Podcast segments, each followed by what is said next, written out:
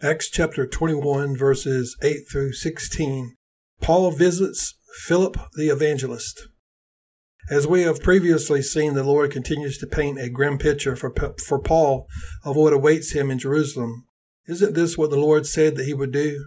Way back when Paul first got saved, the Lord Jesus spoke to Ananias and said, He is a chosen vessel unto me to bear my name before the Gentiles and the kings and the children of Israel, for I will show him how great things he must suffer for my name's sake. Acts chapter 9 verses 15 and 16. This just is this is just further confirmation to me that it was God's will for Paul to go to Jerusalem. The Holy Spirit was confirming what the Lord Jesus had already said. The Holy Spirit uses prophets here in these verses to graphically portray what would happen to Paul after he got to Jerusalem. The Lord was letting him know what would happen. Why does God tell us ahead of time when bad things are going to happen? He does so in order to prepare us. He does so so that we choose to continue to on the road to Calvary. The Lord does not hide anything from those who serve him. Genesis 18:17 and the Lord said, "Shall I hide from Abraham that thing which I do?" The Lord reveals his secrets unto his servants the prophets. The Lord does not hide what he is going to do.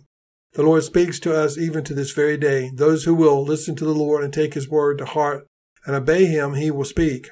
Jesus knows his sheep. His sheep hear his voice and they follow him. The Lord used prophets in the church then, and he still does to this day.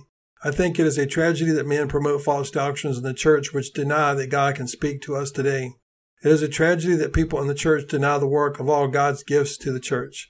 Philip the evangelist was one of those seven deacons appointed by the apostles to look after tables. This Philip was one of those deacons who served alongside of Stephen the martyr. Now we learn more about him and his household. He had daughters who were also prophets. So we see from this that prophets are men and women. Prophets are not over other people in the church. They are not in authority in the church. They are not leaders in the church. They come alongside leaders in the church in order to build and to exhort and to comfort God's people. This is similar to the function of prophets in the Old Testament, how you see their ministry of speaking to kings in order to build and to exhort and to comfort.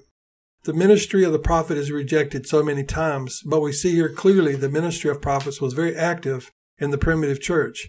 It makes me wonder what happened that people deny the gift of apostles and prophets today. I wonder where we went astray on this. Paul was determined to continue on the path that he was set on. This was God's will for Paul. God spoke to him, let him know what would happen to in order to prepare him, and gave him the resolve to continue forward no matter what. May the Lord give us this same resolve in our life and ministry to go forward no matter what opposition that we may face. Amen.